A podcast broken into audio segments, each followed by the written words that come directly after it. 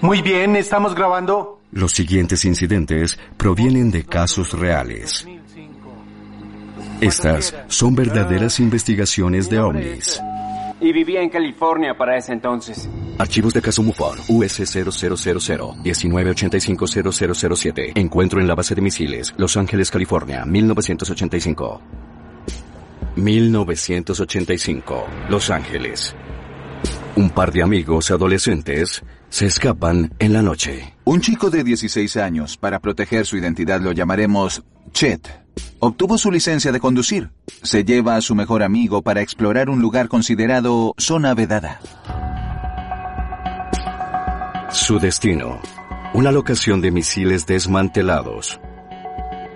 En los años 50, el ejército norteamericano instaló un circuito en Los Ángeles en 16 locaciones de misiles Nike. Eran misiles contra aeronaves para defender la industria aérea que crecía en el sur de California. En los primeros años de la década de los 80, muchos habían sido cancelados. Creo que hay pocas cosas más llamativas para un grupo de chicos adolescentes que investigar una locación de misiles abandonada. Chet y sus amigos saltaron la cerca para dar un vistazo. Ya no había nada que ver, pero se estaban divirtiendo, husmeando y explorando. Los chicos se divertían siendo ellos mismos, cuando de repente Chet mira hacia arriba y nota algo. Hay luces azules en el cielo justo sobre ellos. Las luces aparecieron y pensé, cielos, es un helicóptero de policías, nos meteremos en problemas. Si eso era un helicóptero, los motores serían ensordecedores. Pero los chicos no escuchan nada, hay un silencio total. Las luces azules descienden del cielo y los chicos se dan cuenta rápidamente de que no son policías. No sé cómo describirlo. No se parecía a nada que yo conociera sobre la Tierra. Era un ovni gigante. Bien, este ovni era tan brillante que los chicos apenas podían ver la aeronave. Toda la base de misiles estaba iluminada como si se tratara de la luz del sol. Ellos estaban atónitos. Los testigos están paralizados por algo más que miedo. La luz brillaba sobre nosotros y me di cuenta que no me podía mover. Era como si el ovni me inmovilizara. No podía hacer nada. Me sentía atrapado. ¿Qué pensabas en ese momento? Pensaba, voy a morir. La experiencia de Shed no es única. Cientos de ciudadanos comunes reportan experiencias similares con ovnis. ¿Podrían estas historias sobre ovnis nunca antes contadas ser la clave para resolver su gran misterio? MUFON investiga encuentros cercanos en este momento. La red mutual de ovnis, conocida como MUFON, es una organización independiente sin vínculos con ningún gobierno. Investigan reportes de avistamientos de ovnis en todo el mundo. En las últimas cinco décadas han recolectado más de 70.000 archivos, almacenados en un lugar seguro conocido como Hangar 1. Ahora, MUFON permite el acceso a su vasto archivo. Estos son los archivos de Hangar 1. MUFON investiga encuentros extremadamente cercanos. Los Ángeles, 1985. Un par de adolescentes traspasan una base de misiles desmantelada. Un ovni desciende del cielo, proyectando una luz que pareciera paralizar a los chicos. ¿Qué pensabas en ese momento? Pensé, voy a morir. Entonces comencé a sentir que algo invadía mi cerebro. ¿Que te invadía? Sí, de alguna manera sabía que este ovni estaba escaneándome, ¿sabes? Podía sentirlo, leyéndome la mente. El amigo de Chet reportó experimentar lo mismo. ¿El ovni estaba escaneando a estos chicos? Y de ser así, ¿por qué el ovni estaba interesado justo en ellos dos en particular? ¿O solo era atraído por la actividad en la base de misiles? Luego de un minuto de lo que los testigos llamaron escaneo telepático del ovni, la luz intensa que rodeaba la aeronave se atenuó y finalmente sintieron que podían moverse de nuevo. El ovni ascendió rápidamente al cielo, tan silenciosamente como apareció. ¿Recuerdas cómo te sentiste? No lo sé. Solo sé que estaba feliz de que terminara. Estos adolescentes acababan de vivir algo increíble. Pero ¿qué harían a continuación? Contar su anécdota sería admitir que entraron en una propiedad gubernamental y también serían ridiculizados. Así que ellos solo guardaron silencio. Hay aspectos muy confusos sobre estas experiencias y el impacto psicológico de ver unos eventos asombrosos. El despertar espiritual que ocurre cuando te das cuenta que no estamos solos en el universo cambia tu vida. Estas historias poco conocidas pueden ser muy importantes, porque usualmente validan los avistamientos más famosos, pero cuando salen a la luz pública se evidencia un tipo de patrón. Archivo de caso MUFON, US 0000 1970 0007. Encuentro con OVNI en zona suburbana. Localidad no revelada, 1970. De acuerdo, gracias. Verano de 1970. Lorin Consentino ve a su hijo pequeño pedaleando a casa en su bicicleta. Incluso desde la puerta pude darme cuenta de que algo estaba mal. El chico pedalea por la entrada, se baja de su bicicleta y se acerca a la puerta principal. El chico habla muy rápido. Lorin ni siquiera entiende lo que está diciendo. Evidentemente está agitado. Ella piensa que tal vez sufrió un accidente. Pero el chico está perturbado por algo más que rasguños y moretones. El chico le dice a su madre que acaba de ver un ovni, un platillo volador, que planeaba sobre el vecindario. ¿Cuál fue tu reacción? Estaba feliz de no verlo herido, pero no me tomé en serio el relato del ovni. Ella intentó consolar a su hijo diciéndole que tal vez era un avión, algún truco de la luz o algo así, pero esto solo lo alteró nuevamente. Me rogaba, solo ven conmigo y verás. Así como cuando un niño le teme al monstruo debajo de la cama, Lorraine quiere mostrarle a su hijo que no hay nada que temer. Pero luego miró hacia arriba. Apareció justo arriba del techo. ¿Qué apareció? Era... Supongo que la mejor manera de describirlo es un platillo volador. Mientras le está afirmando a su hijo que no existen los platillos voladores, ¡bam! Ve uno a plena luz del día. Ahora no sabía qué decir. Este ovni era brillante y metálico. No parecía tener ventanas o puertas o escotillas. Es más, ni siquiera tenía líneas. Era un disco perfecto que levitaba silenciosamente. La madre y su hijo estaban viendo el ovni. No sabían qué hacer. Estaban demasiado impactados, pero lo estaban viendo juntos. Es muy real. Continuaron viendo esta cosa por casi cinco minutos. No se mueve ellos tampoco, como si el mundo se hubiera detenido. Pero luego la madre da un paso y todo cambia. El platillo volador de repente se eleva y desaparece en el cielo. Um, el testigo describe esto diciendo que no aumentó en aceleración, fue instantáneo, solamente desapareció. Lo primero que la madre quiere saber es, ¿somos los únicos que presenciamos esto? Este fue un encuentro impactante, pero muy breve. Nadie más estuvo allí para ver este ovni, lo que significa que la historia de Lorin no llegará a los titulares. En los años 70 no había Internet. ¿Cómo confirmas este tipo de cosas? La madre llama al noticiero local para preguntar si alguien había reportado haber visto un ovni en la zona. Resulta que la respuesta fue sí. Varias personas reportaron avistamientos similares ese día. Esa noche ella vio las noticias, pero no hubo mención alguna de platillos voladores.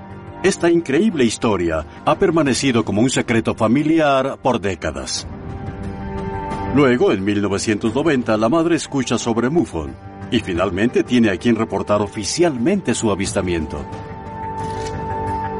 Mientras algunos testigos esperan años para revelar sus avistamientos, puede ocurrir que algún investigador de MUFON se encuentre en la hora y el lugar preciso y tropieza con uno de esos casos asombrosos jamás reportados.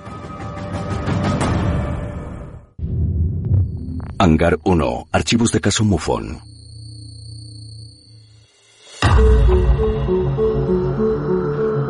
Los archivos de MUFON contienen miles de avistamientos de ovnis previamente desconocidos para personas sin acceso a esta bóveda.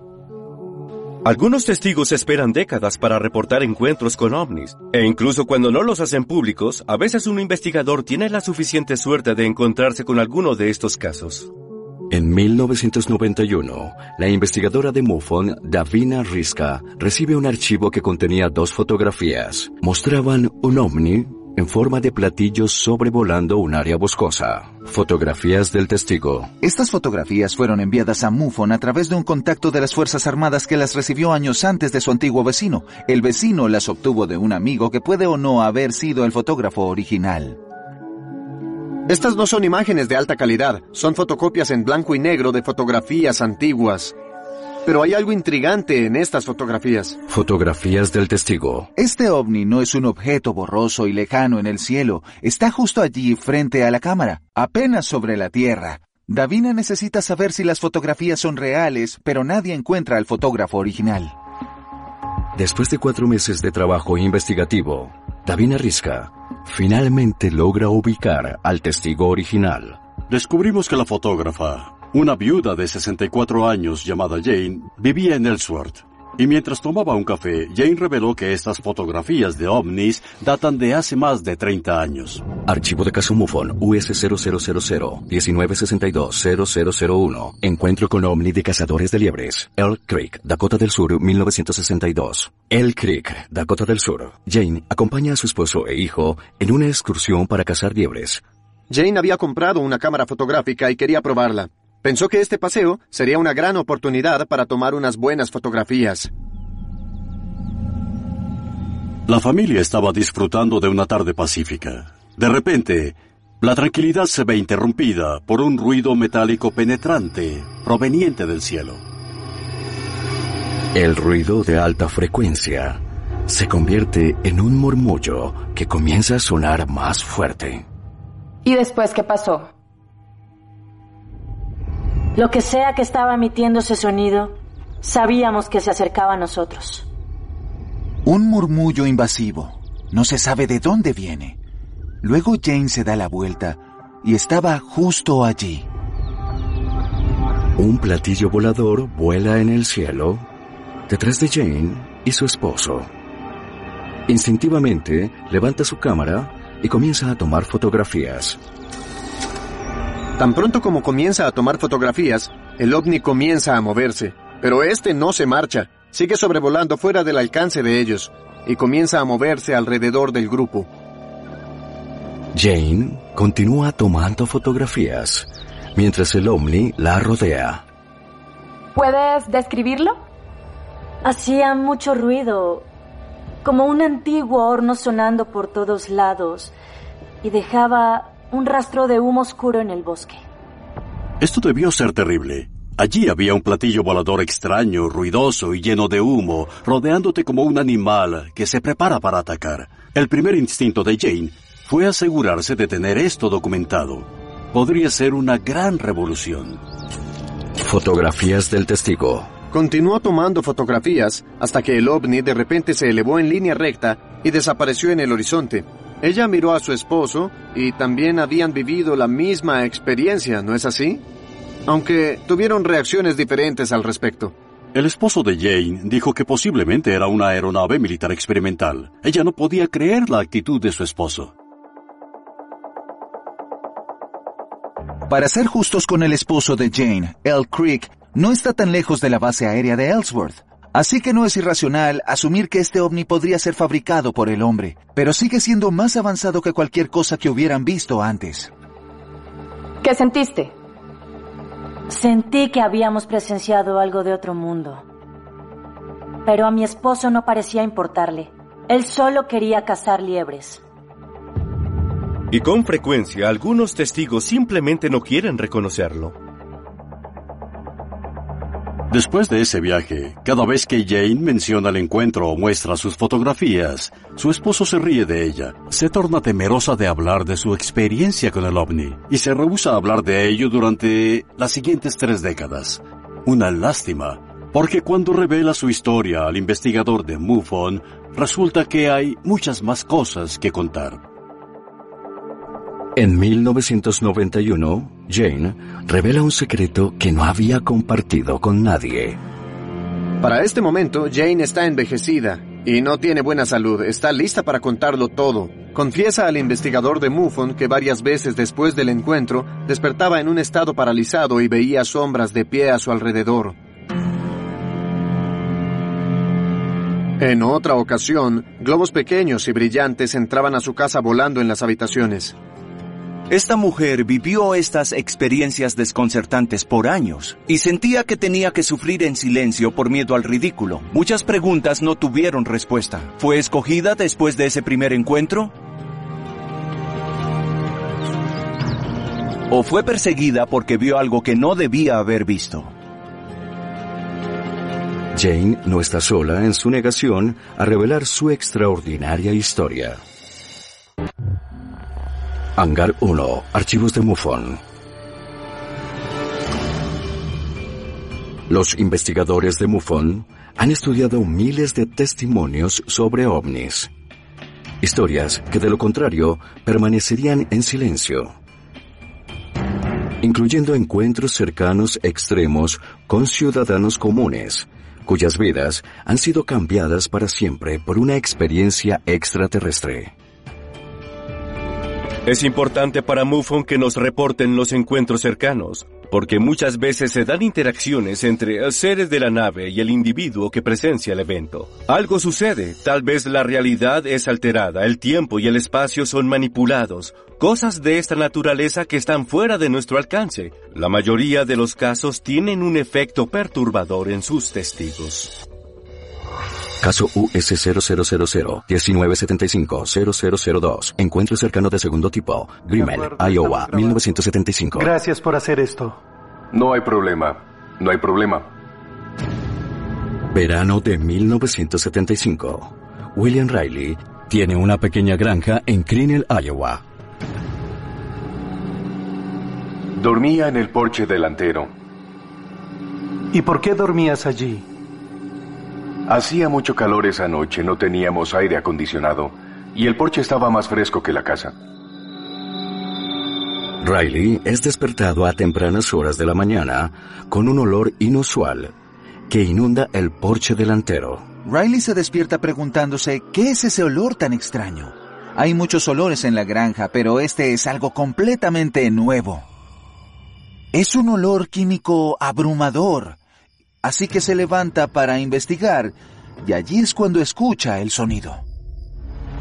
Un zumbido profundo se propagaba por toda la granja. Podía sentir el suelo y todo lo demás temblar. En ese momento no sabía qué estaba pasando, pero estaba preocupado por mi granja.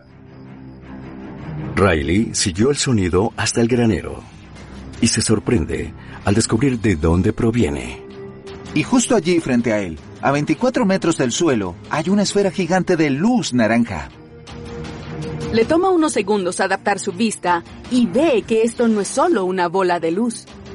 La luz viene de una gran nave rectangular que vuela sobre su cabeza. No tenía idea de lo que ocurría, pero después de unos segundos me acerqué y el ovni retrocedió instantáneamente.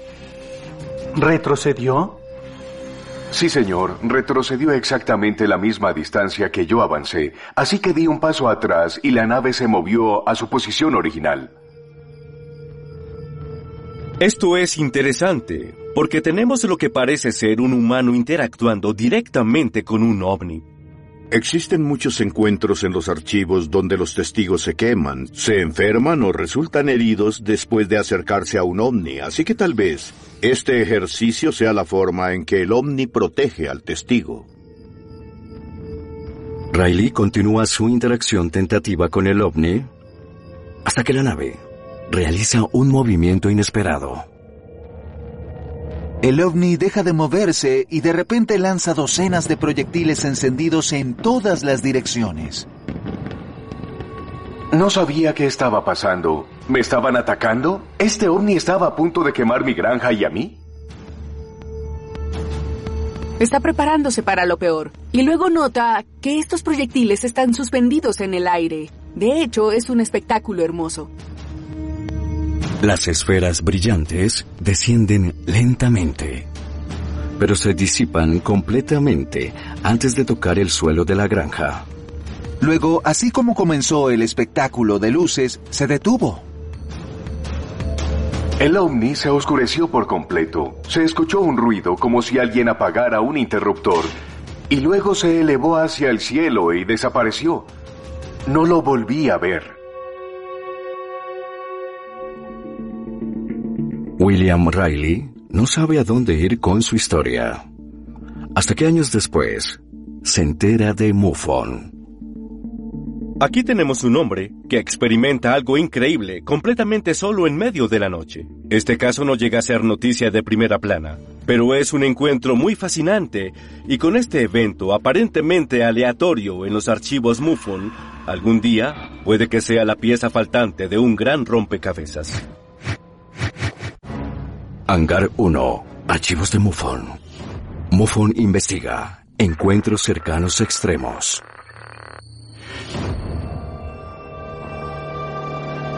Miles de encuentros cercanos están archivados en el Hangar 1. Eventos que han sido reportados a MUFON por testigos que inicialmente dudaron en contar su experiencia. A veces, un testigo de ovnis mantendrá su encuentro en silencio. Años después, muchos comienzan a dudar de los detalles de lo que sucedió. Pero en ocasiones uno de estos testigos era muy afortunado por recibir la confirmación de su avistamiento después de varias décadas. Archivo de caso MUFON, número 62004, encuentro cercano de segundo tipo, Long Island, Nueva York, 1977. Agosto de 1977. El estudiante de secundaria, Simon Quinn, disfruta de una noche de verano fuera de la casa de su familia en Long Island. Simon está en el patio con su hermano, hermana, primo y la novia de su hermano. Simon se distrae por algo inusual en el cielo.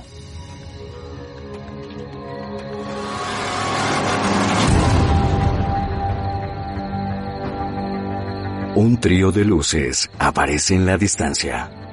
Hay tres luces separadas, pero parecen estar volando en formación dibujando un triángulo en el cielo. Ellos dejan de jugar y comienzan a ver las luces. ¿Qué son? Están volando muy bajo para ser aviones, también se mueven siguiendo un patrón muy extraño, pero las tres luces mantienen la misma distancia entre ellas todo el tiempo. De repente, dos de las luces desaparecen en la oscuridad. Cuando dos de ellas desaparecen, la tercera luz continúa moviéndose directamente hacia Simon y su familia. El hermano de Simon quiere acercarse a esta cosa, así que corre a la casa en busca de sus anteojos. ¿Y en ese momento algo cambió? Sí, ah, en el minuto y medio en que mi hermano se fue, la luz se acercó mucho más. Ven a este objeto acercarse, anonadados, y antes de que pudieran preverlo, el ovni lo sobrevuela. En ese momento dije, Dios mío, esto es un platillo volador. Simon describe que la nave tenía forma de platillos sin ventanas. El ovni se detiene, sobrevolando el patio de su vecino. El grupo estaba aterrorizado por lo que podía pasar. Pero de repente el ovni proyecta una luz intensa sobre el patio del vecino. Era tan brillante que hacía que el césped verde luciera blanco. Recuerdo pensar, ¿esta cosa está aquí para llevarnos? Ellos están asustados. Los chicos pensaron que serían secuestrados, pero de repente, esta luz cegadora se apaga. ¿Y después qué sucedió? El ovni comenzó a hacer un sonido suave, como... Luego se desplazó hacia el horizonte. Se fue en segundos. Apenas el ovni desaparece, el hermano de Simon finalmente regresa con sus anteojos, pero se perdió de todo. Los chicos se sobreponen del temor y comienzan a gritar ¿Qué sucedió? Todos corren hacia la casa para contarles a sus padres la increíble experiencia que vivieron, pero nadie les creyó. Los adultos solo se rieron de la historia. Después de esa noche no hablamos más de eso. Presenciar un evento como este y que al día siguiente tengas que callarlo porque te preocupa que se rían de ti, eso es algo decepcionante. Y que además las personas muy inteligentes que te rodean no estén dispuestas a admitir que podría haber algo oculto detrás de lo que te han dicho lo es aún más. Décadas después, Simon conversaba con su hermana y finalmente hablaron del ovni. Ella también había mantenido la historia en secreto y nuevamente le contó a Simon lo que pasó de la misma manera como él lo recordaba. Después de mantener el secreto toda su vida, hasta el punto de llegar a dudar de sus propios recuerdos, Simon recibe esta confirmación. Esto sí sucedió, no estoy loco. Simon acude a otro testigo, la exnovia de su hermano. El hermano de Simon no había hablado con ella en décadas y estaba casada, formó una familia, pero logró localizarla y preguntarle sobre esa noche en 1977, y fue como recordar a un fantasma. Estaba muy perturbada por el evento. Solo recordaba partes de la historia, las luces acercándose y la luz blanca brillante.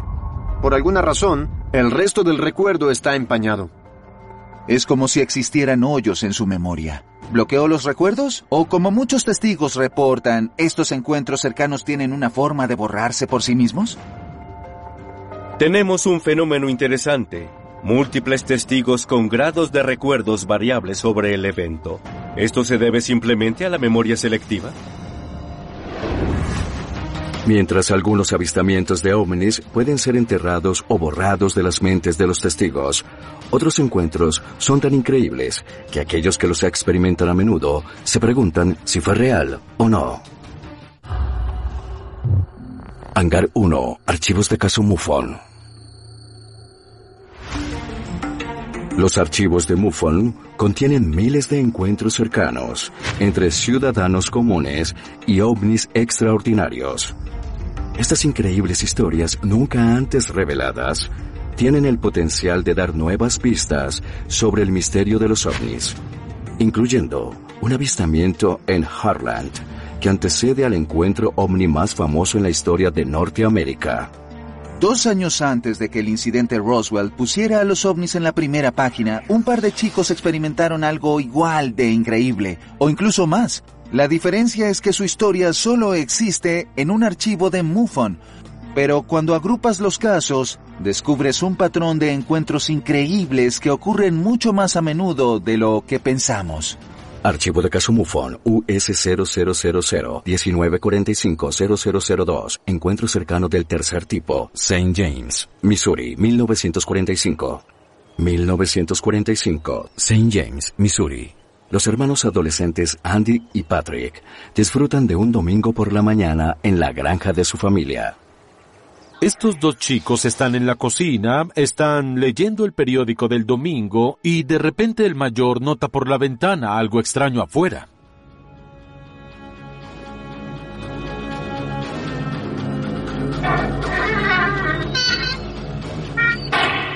El hermano mayor sale corriendo de la casa. El hermano menor lo sigue y lo encuentra de pie frente al garaje mirando hacia el techo. Volando sobre el garaje de la granja está un pequeño platillo volador. El objeto se balanceaba en el aire como si no pasara nada. Como si presenciar un platillo volador no fuera suficiente, los hermanos pudieron ver dentro del ovni y había un piloto allí adentro. Y eso no lo sueles esperar. Había un hombre adentro que aparentemente no los podía ver, pero el piloto del ovni no lucía alienígena en lo absoluto. Es un humano, es un hombre. Tenía el cabello rubio y corto y vestía lo que parecía ser un overol sin parches o insignias. ¿Qué presenciaban? Una serie de ciencia ficción estaba cobrando vida en la granja de esa familia. El platillo comenzó a hacer mucho ruido y el piloto estaba preocupado con el control del área del tablero, como si estuviera haciendo algún tipo de reparación. Los dos hermanos veían el ovni completamente impactados. Era 1945 y estaban presenciando un tipo de sistema de propulsión antigravedad sin hélices, sin motores de avión, nada. Pero ese platillo, de alguna manera, estaba equipado con una tecnología para volar sobre su garaje. De pronto, el piloto nota que alguien lo observa. ¿Qué hizo el piloto? Tan pronto me vio, reaccionó como si no debiera ser visto. El piloto mira hacia abajo y ve a dos chicos granjeros observándolo. Él se altera y suelta lo que sea que sostenía, toma los controles y el ovni se marcha. Se fue en un instante. Patrick y Andy no volvieron a ver el ovni o algo parecido nunca en sus vidas. No estaban seguros de lo que habían visto en la granja esa mañana, o qué significaba. Creo que fue fabricado por los Estados Unidos. El piloto parecía norteamericano.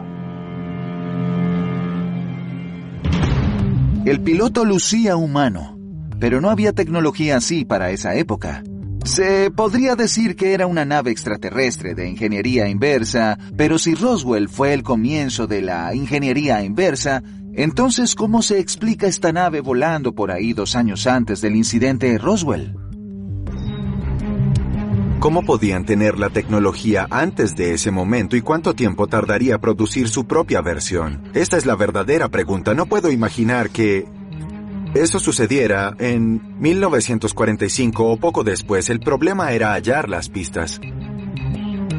Tenemos un ovni con tecnología muy avanzada que evidentemente no pertenece ni al tiempo ni al lugar. ¿Podría ser que el piloto ovni fuera de hecho un viajero en el tiempo?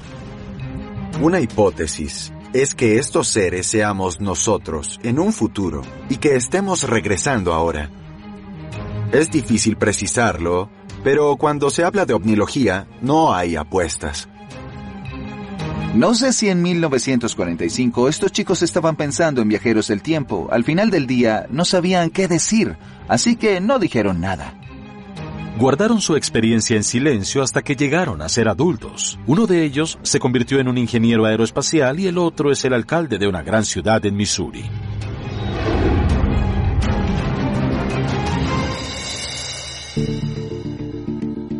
Constantemente recibimos increíbles reportes, y lo que parece repetirse en muchos de ellos es que la gente no quiere revelar lo sucedido.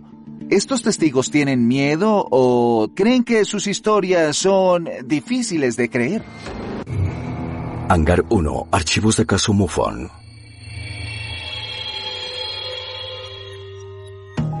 Dentro del Hangar 1, los archivos de MUFON revelan una historia secreta de encuentros cercanos extremos. Sin estos reportes extraordinarios, no conoceríamos las interacciones más increíbles entre visitantes de otros mundos y ciudadanos comunes. Cuando investigas estos archivos MUFON menos conocidos, descubres avistamientos increíbles por testigos de alta credibilidad. Recientemente, un hombre nos reveló una historia increíble que nos ofrece lo que pudo pasar dentro de un ovni. Bien, grabando. Archivo de caso MUFON 36122. Encuentro cercano del tercer tipo. Fort Worth, Texas, 2007. Fort Worth, Texas. Un guardia de seguridad conduce hacia su casa desde su trabajo en una compañía local de camiones.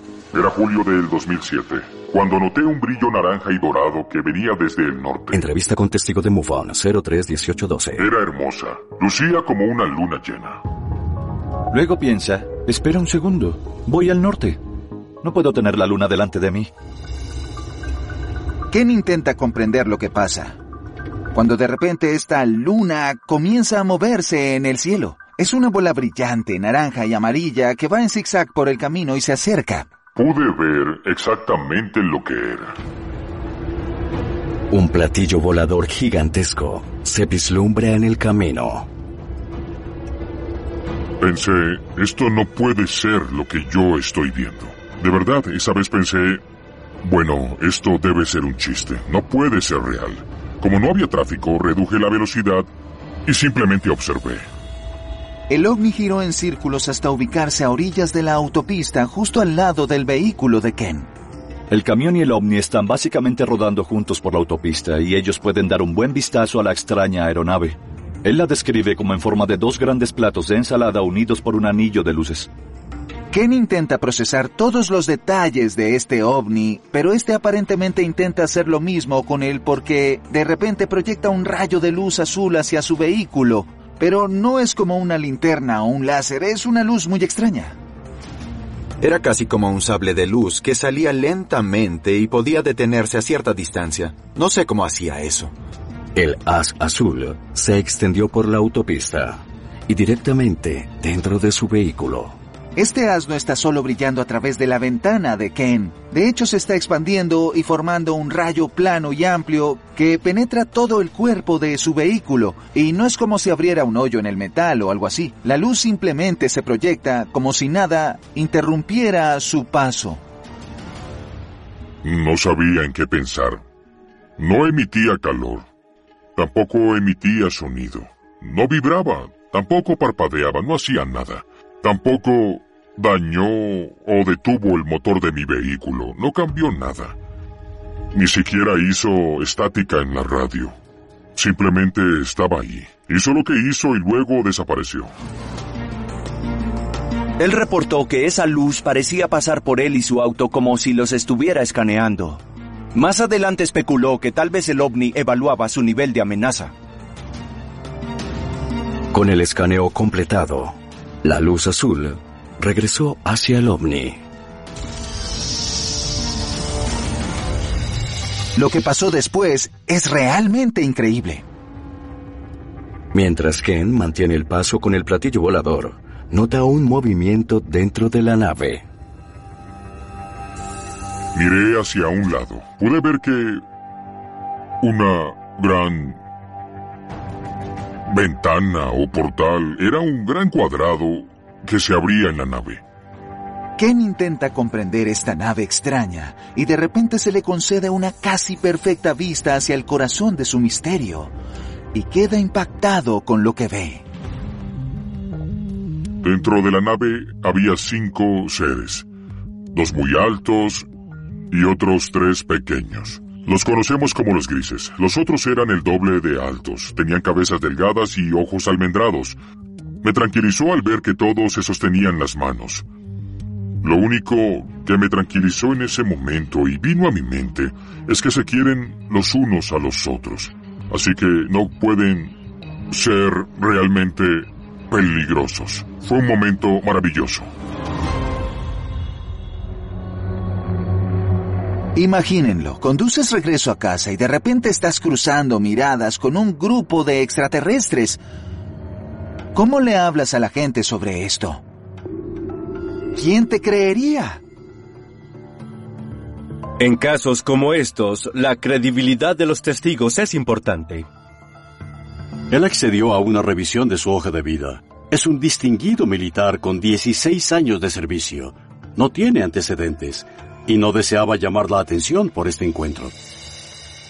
Muchos de estos testigos, como Ken, los hermanos que vieron al piloto del ovni en 1945, los adolescentes en la base de misiles, Jane que fotografió a un ovni en el bosque, no ganan nada al revelar sus historias, excepto la esperanza de que al unir sus experiencias tal vez ayuden a descifrar este gran misterio.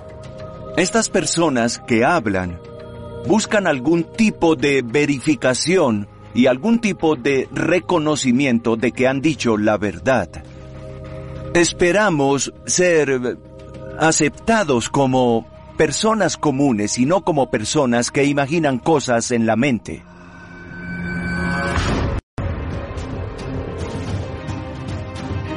Miles de avistamientos similares no revelados existen en los archivos del Hangar 1. Reportes increíbles de ciudadanos comunes que luchan por saber si lo que experimentaron es real. Pregúntenles a sus amigos y familiares si han tenido sus propios encuentros cercanos. Tal vez les sorprenda lo que escuchen.